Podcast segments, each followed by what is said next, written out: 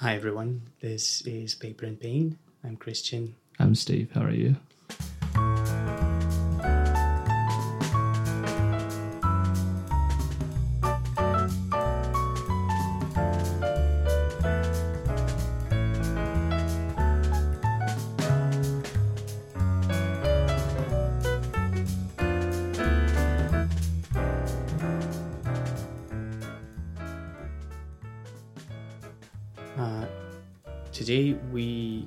Are discussing something that may resonate really well with a lot of people who seem to be tuning in. Thank you so much, by the way, for uh, listening to Paper and Pain every other weekend. We do try to release the episodes regularly, and we're now having a few more beautiful guests coming in, so stay tuned. Listen to us on Spotify and Apple Podcasts. Yeah, that's great.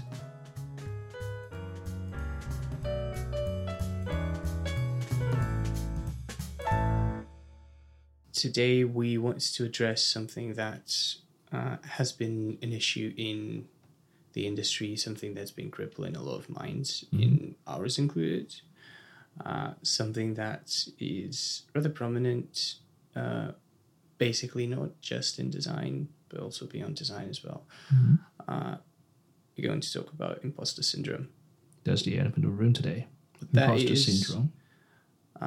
Uh, why it actually matters less than we may think uh, it should in what you can do about it. But Steve, tell me first: Are you an imposter? Are you a real designer? Um, it's tough. First thing that comes to your mind, how would you respond? First thing come to mind intuitively, I'm still thinking I'm an imposter, even though I've been practicing design for six or seven years now. Okay, how, That's- that's how did you how did you study in design? I started with industrial design practice, basically, not really digital.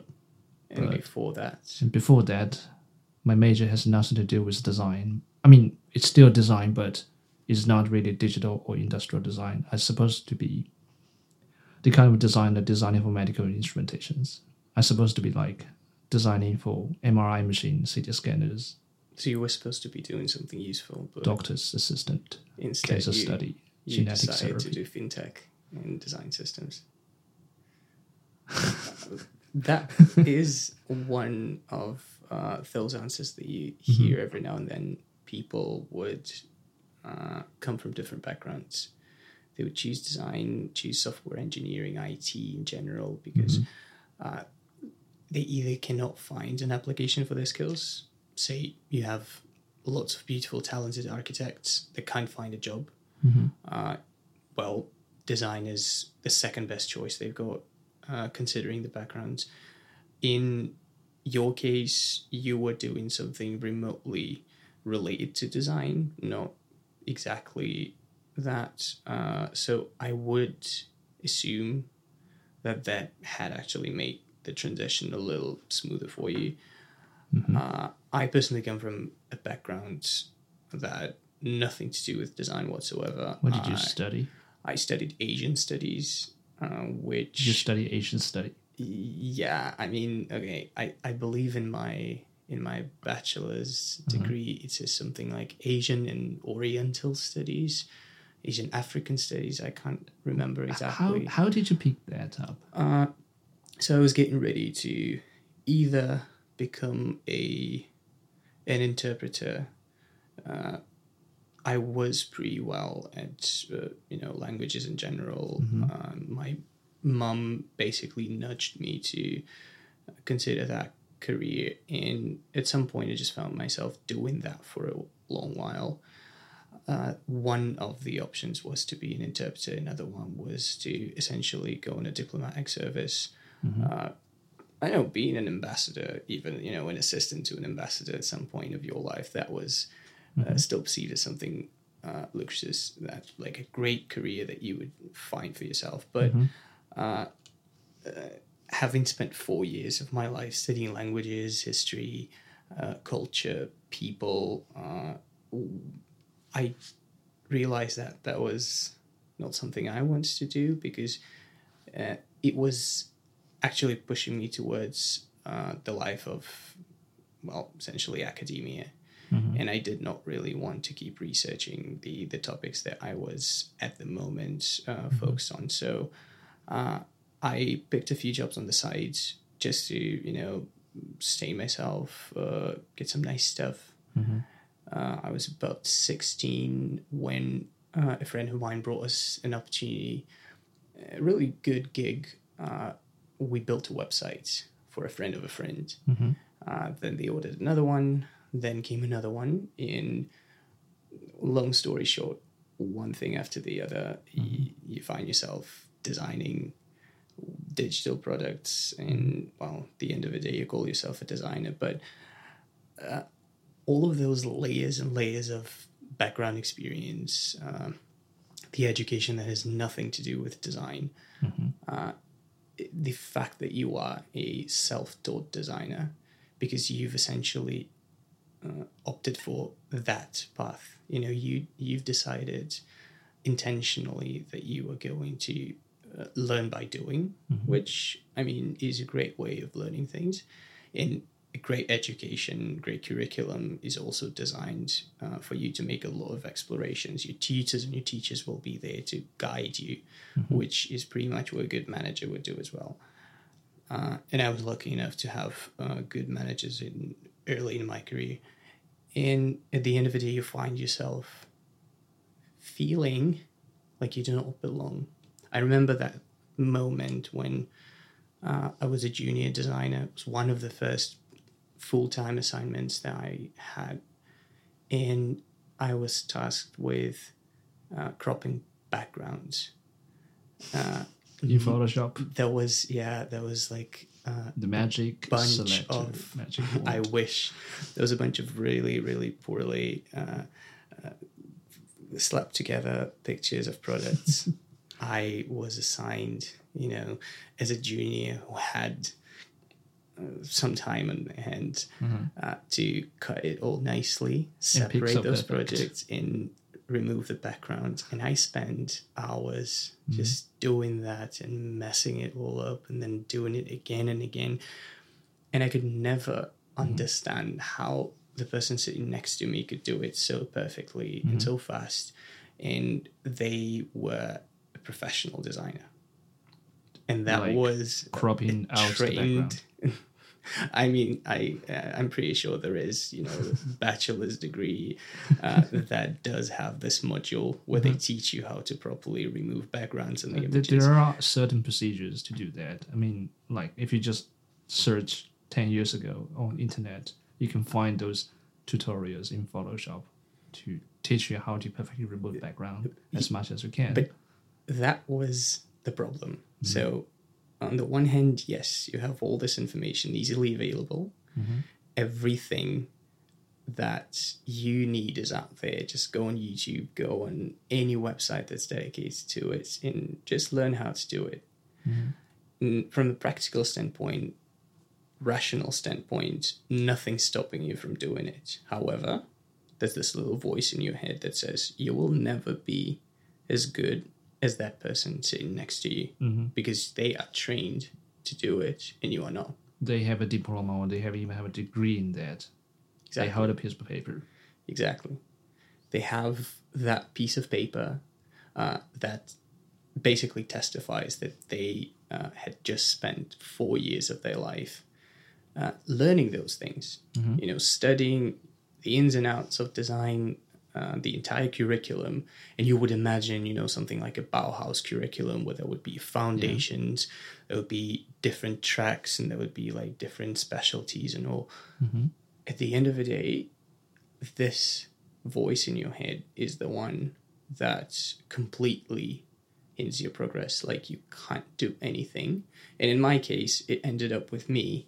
Uh, I've never actually learned how to crop backgrounds. Like if you ask me now to do it, I would just go and Google and search background remove online, and there would be like twenty tools. Even be doing it even me. more ridiculously, Gen Z probably just go and ask AI to do that. Uh, I mean, you can literally do it on your iPhone right now. Yes. You just tap the object and it's pretty decent, right? Press and hold, yeah.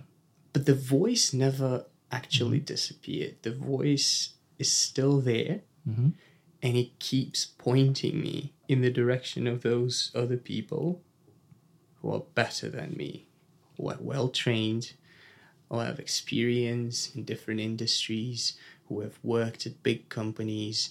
And you know, I can say right now, I check all the boxes. hmm I have a master's degree in design. Uh, I have years of experience as a designer in house in agencies. I work at a big company. hmm And I still have that voice in my head that keeps saying, Yeah, you are not a designer. The voice is telling you that there is always somebody who does something better than you, not just cropping out the background. Pretty, pretty much. There is always somebody who's like more senior than you. Even the years experience can be something telling you that you're not as good as that person because he has been in the industry for more, for way longer than you are. But is that only a question of experience or, or, say, education? Or is there more to it? hmm What do you think? There are more. And the, okay, the, the time is just one aspect of it. It's not just one dimension thing. When you put everything together, experience, your your seniority, and that voice is basically telling you, well, you don't have that piece of paper, no matter how much time you spend on it. You don't have that qualification. Okay, but is it only experience and a title in a degree? Or is there anything else behind the imposter syndrome? You know, I don't want to get all mm-hmm. theoretical and get into, you know, almost political frameworks there. Uh, we know, as a matter of fact, that women experience imposter syndrome more frequently than men in design as well.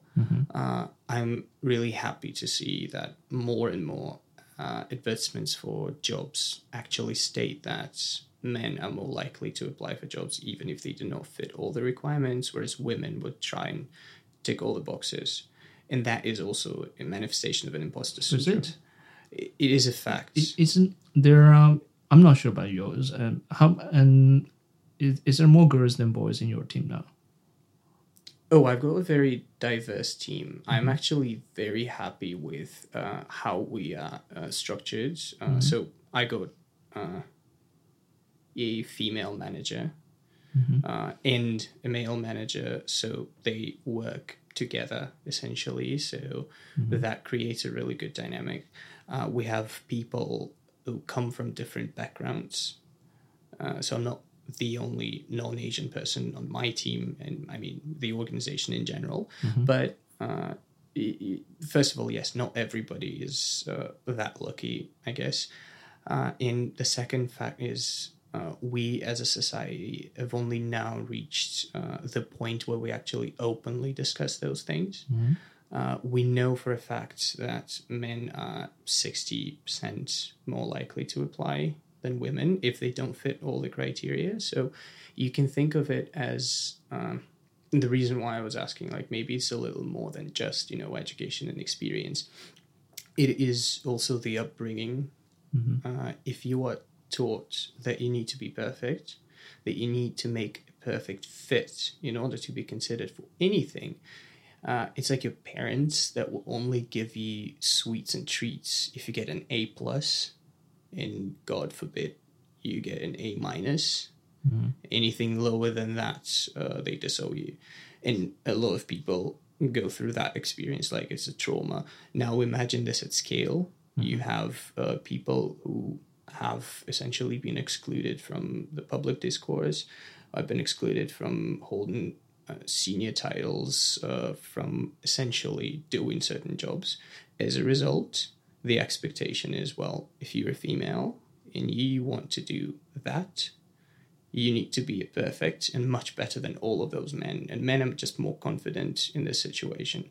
Uh, we are getting over it. It doesn't mean that men do not experience, again, evident by our discussion here, uh, imposter syndrome, but uh, it is something that cripples uh, women uh, people of color, Mm-hmm. uh, people from the LGBTQ plus community, Mm-hmm. uh, anyone who would essentially be traditionally marginalized uh, would experience it more often, which means that uh, if you are, uh, you know, a member of any of those groups, Mhm. It should inspire you, knowing that you know the the historical facts and knowing that we have uh, been researching it for a while now. Uh, it should give you a little bit of relief, and it should inspire you to reflect on whether it is an imposter syndrome indeed, or maybe, uh, and this is also possible, uh, you are indeed lacking something for a particular title of choice or a job of choice. Uh, that does not mean that you should not be striving to get there. It is just that you need to like bridge the gap between where you are today and where you need to get to. the the cultural thing can be the cultural society issue can be a very external factors that contributing to imposter syndrome besides the education your qualification experience which is actually coming from your side your, your inside out. Um yeah i totally agree. It's it's just a total holistic experience T- from tell me- society. As an as an Asian kid, essentially growing up in in a rather traditional environment, moving to Singapore uh, as this like prodigy and a talent. Uh, what was it like for you, and how do you think it may have contributed to you know you having imposter syndrome later? it started you know I, I recently read a joke about it. It can be a joke but it's something that we can res- resonate about. Mm. You know a few days ago this there's a singaporean girl who was i think the bowling team in some of this regional game here. They, they got like eight out of ten medals. Mm. And that was quite a big news historical so there was an instagram post i saw it and Let me guess, people were saying only eight out of ten. and it's like it's the dialogue between her and her mom. So it's being a typical Asian mom, and she was like texting her. I'm not sure if it's true, but it's something I can really resonate about. It's like she sent a photo to her mom, and she said, "Mom, look at us. We got eight medal out of ten. You know, her mom response was like, "Not bad. Can do better. Next time, get all the ten. to quote a good friend of mine, uh, "You're an Asian, not a Bijan." So, That's that's very Asian scene, and, and something I can resonate because I grew up in that kind of environment as well. So it's like if you're getting 99 points out of 100 points, your parents won't be like asking you, telling you, okay, 99 is really good, you got an A plus, let's go on for celebration. And my parents basically were asking you, okay, think about this. Why did you lose that one point? Where did you lose it? Get a book, writing writing down all the error you made, the mistakes, why you lose that one point. Remember that one point. So next time when you go for exam, this will not be happening again. it is incredibly, incredibly familiar. Are and all Asian resonates. parents are perfectionist? You know, I uh, okay, I I don't want to generalize like that Mm-hmm. uh, and say that you know everybody's like that. I do know uh, a lot of people who, having experienced that trauma as uh, children, uh, you know, do not want to inflict the same upon their kids, and I really, really appreciate that they show love to their child and understanding and respect rather than uh, just being constantly pressing them to to do better. Uh, I it's funny how something that uh, you grow up with uh, in this case you know this perfectionism this desire to to be the best version of yourself no matter what at any cost is essentially causing you to doubt your own uh, capacity for doing certain things later in life. So when you reach the point when you land a job uh, i have not discussed this with say doctors or lawyers but i'm pretty sure that there are lots of like neurosurgeons uh, who literally doubt their skills every day and keep questioning whether they're good enough you know uh, there's there's a really good song uh, with the lyrics that go, uh, "I'm Mr. Doctor Men." Mm-hmm. Who questions his hands, and I'm like, yes, I, I am just that. It's, it's like you're already a doctor or a lawyer. You're basically living your life into your childhood um, perfect example, like what your parents want you to be. And you're already like really on the top tiers of all the income that the, the, the, the pyramid. And then you're still thinking whether you're doing good enough. After all the years of extensive training and education. So we have the cultural aspect, we have the political essentially aspect of it. Everything that you know that contributes to us feeling insecure about our own abilities. Uh, I, I, uh, I don't have any empirical evidence to support this claim with, but I'm wondering uh, whether recession has anything to do with it, in whether it amplifies uh, the imposter syndrome in people, designers, and people in tech in particular, because we see fewer jobs available. We see uh, lots of people getting laid off and lots of people losing their jobs. In this situation, a lot of those folks that are in fact talented, you know, and they have uh, the capacity to do great things, they end up not applying for jobs or they just end up giving up and doing something else uh, because they're at a stage where there's no demand just yet for what they do, or maybe the demand is just uh, relatively low. And then having applied for 100, 200 jobs and, you know, not landing a single interview, this may objectively uh, cripple anyone's confidence. In fact, uh, I I often feel that way. Uh, I send lots of applications to different schools as I'm I, I've got lots of uh, different research areas that I like to tackle within uh, research programs. And um, I do get ghosted all the time. This occasionally rejections or this like cold replies stating that yeah it might be interesting, but yeah, not our lane, mate. So. Uh, not to mention job applications, cold calls to potential clients, or just outreach. Uh, you get rejections uh, all the time, and I think we need to do an episode on how we deal with rejections Rejection. separately. Uh, but uh, that definitely makes you question uh, if nobody wants to offer me a job, if nobody wants to take me in, nobody wants to pay for my services. Am I good enough? well, mm, it's it's really a mutual thing. It's you, you know I read a quote before when I was looking for my first job after graduation from university, and it says, "Don't just rely on believing in this fact that you are looking for the job, and therefore you are on the lower end of this whole transaction, the deal. It's like you are asking or begging something to give you a job. Because if you're looking for the job as a freshman, uh, as a as a fresh graduate, um, it's a mutual selection. It's like how you date. It's you're selecting a job, but the company is also selecting the right choice of people.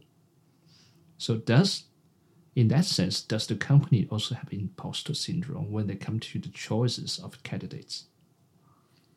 Do hiring managers have imposter syndromes? That's a, that's something I don't know. It's just something came to my mind just now. I can definitely imagine some of those folks having that as well. I mm-hmm. mean, it's an obvious thing that somebody, you know, just anybody would have it. I don't know how it manifests in them. I don't know mm-hmm. what they feel like, but uh, I- think you are right in a way that. Uh, but again, veering off topic a little bit, uh, learning how to accept uh, rejections and learn from rejections is uh, a really critical part of battling imposter syndrome as well. Uh, but if if I look at uh, another manifestation of imposter syndrome in general, so again we've discussed where it's coming from. Uh, I think that is more or less like all of the ideas that we may have, right? And uh, we, we obviously cannot influence how uh, people, you know, treat their kids or how they overcome childhood traumas. Uh, therapy is a really good answer. But uh, if it is something like a rejection, uh, I can see a lot of people uh, with an imposter syndrome that amplifies, gets over the roof. They use it to to prove themselves, and they use it to you know challenge themselves to do more. It is like a negative but also positive reinforcement in a way is quite destructive. And i feel it because i've been doing this for a long time. I used like a channel this rejection and the feeling that i did not belong yet that i was just you know uh, making things up and i was not really a designer. And i used it to prove that everything uh, in that sentence was not true that i in fact was capable of doing those things. But there are other thing, people that just you know they just shut down. Uh, they do not feel motivated at all. They get to a point where imposter syndrome gets you know gets the, the hold of them. And they end up leaving. They end up uh, just becoming an, the most average version of themselves professionally. They end up uh, I don't want to say wasting their potential, but definitely not utilizing it at all. And uh, I think in this case, feeling that uh, you do not belong here, although you were already accepted one way or the other, feeling that you're not good enough, although there are things that you have done well and you know that they can seriously damage your psyche and your career, professional growth as I think the thing is, how do you? Okay, the first thing is you are the you are the only one who telling you whether you are doing good enough or not. I mean, there are lots of inputs like society factors, your colleagues, but maybe your colleague, most of the colleague won't be actually telling you you're not doing good enough at your work out of courtesy, out of politeness. But I'm very lucky. I'm in a team that most of my colleagues actually they are very supportive if you're not doing something good enough, they'll just say, it's fine. There's next time. Try better. But you already try your good, try your best. But think about this. The eventually the voice telling you you're not you're doing good enough is yourself. True. I think uh, a good manager and a good team in general should be able to give you feedback uh, when when needed. It does not mean that they have to bash you. In fact, uh, any feedback is an opportunity for growth. So, in in a good environment, in a good setting, you would be hearing that you were not great at doing certain things, but then you would use this as a suggestion, essentially as a nudge to focus on those particular things, right? As a feedback, yes. Yeah, yeah. So it turns into a feedback loop, basically, where your manager or a team member they tell you what went wrong, what you could not do, what you're not great at just yet. You tie it to your personal goals and your professional aspirations, and you take it back and you try and improve it. Right? Uh, it's a good reminder that you can't really be perfect, and since you can't be perfect, there's no this like imaginary perfect designer's persona, you know, the embodiment of a designer in general. That means that you are good already. Mhm. There's no reason for you to think that you are an imposter. You are just pretending. Because if you don't know something, it's only natural. Is just a reminder that there are certain things that you need to learn. It is in no shape and form uh, a nudge to abandon everything altogether because you're just pretending and you're a fraud and you're making it all up. As we studied at the beginning of this episode, there are internal factors and external factors. I think the whole model is like your internal factors in this mind game matters more weightage compared to the external factors. So imagine you have two feedback loop, but actually one is on top of the other. It's looping outside of the others. The external factors is all the feedback you receive from your managers, from your teammates. If they're telling you you're doing great, you're doing okay, just carry on, that's already very supportive. That gives you great amount of encouragement. But then, even this little feedback, positive feedback, they're going to be vanquished by your internal thoughts when you start to take all this feedback home and start to think, are they really telling me the truth? Are they just like being polite to me? They're just being nice to me. Or actually, I'm not doing good enough. They're just being nice to, to not poke it out. And then that, much with that's, that's a anything, right? sinking trap. Yeah. So that sinking trap, it basically vanquish all these positive thoughts that you got from your teammates. Yeah. And then again, you're back into this positive loop, po- a positive feedback, like telling yourself you're not doing good enough, you're an imposter. Next time, you're not going to be as good as this time. If you even fail next time, you're going to even greater fail next time. And then basically, people starting to burn out and overshoot it. I mean, it's only natural that if you set yourself to a failure, failure is what you're going to achieve. Uh, there's a very thin line that I personally cross all the time between uh, being critical and objective of what you do and how you do it, and yeah, just just bashing yourself for no reason, and being too hard on yourself. Uh, look, unless you are in fact an imposter, which means that you are deliberately pretending that you are something who you really are not. Uh, if you're not a doctor, but you're calling yourself one, you are an imposter. Uh, it does beg the question, like, how do I distinguish, especially in case of a designer? There's no like formal education requirements, right? Uh, in, in terms of like being say a dentist it's rather easy to say that a person is in fact one.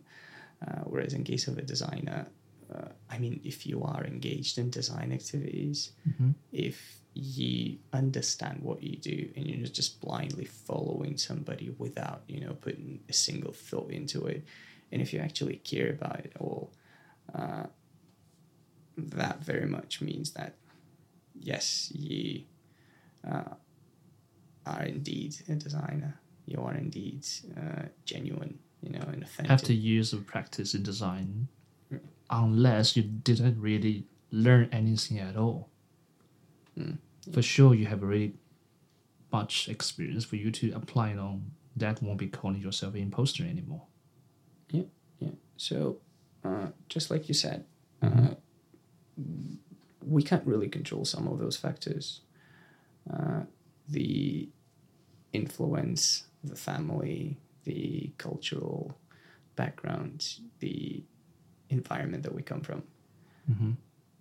We can choose better teams. and That's part of the environment that we build for ourselves. But we should always just look inwards and we should always think about are we being too critical of ourselves for no good reason? Mm-hmm. Are we choosing to be an imposter? And are we're choosing to think of ourselves as imposters? Uh, and then work with that inner voice, you know, uh, trying to understand where it's coming from, what's causing it to appear, and how can you uh, get rid of it? Because at the end of the day, just like you said, it's not going to, to do any good for anyone. Yeah. and most of the time you're just thinking traps. Yeah, Yeah. just be mindful of that, and it's just a trap there. Don't trap inside. So, uh, I think it's safe to say that if you feel like you are an imposter, just remember that you're not alone. All of us mm, have felt that at some point. A lot of people still feel it every day and experience it every single day. Uh, be brave, strive uh, to be the best version of yourself and to not compare yourself with the others. And remember that if you're not trying to deliberately deceive someone, without actually helping them without providing your services, without doing anything, Mhm. uh, that is a voice in your head that you need to get rid of. You need to heal yourself of it. And just remember to be well. Remember to think about and focus on your wellness rather than on destructive thoughts. And don't keep it to yourself. Go out and talk to your friends. You can share yours. Hmm. Like how we share our last episodes. I will share pretty much any episode.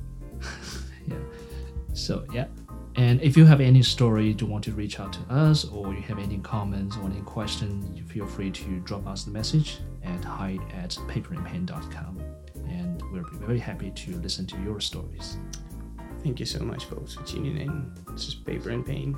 This is Steve. This is Kristian. See you next time. See ya.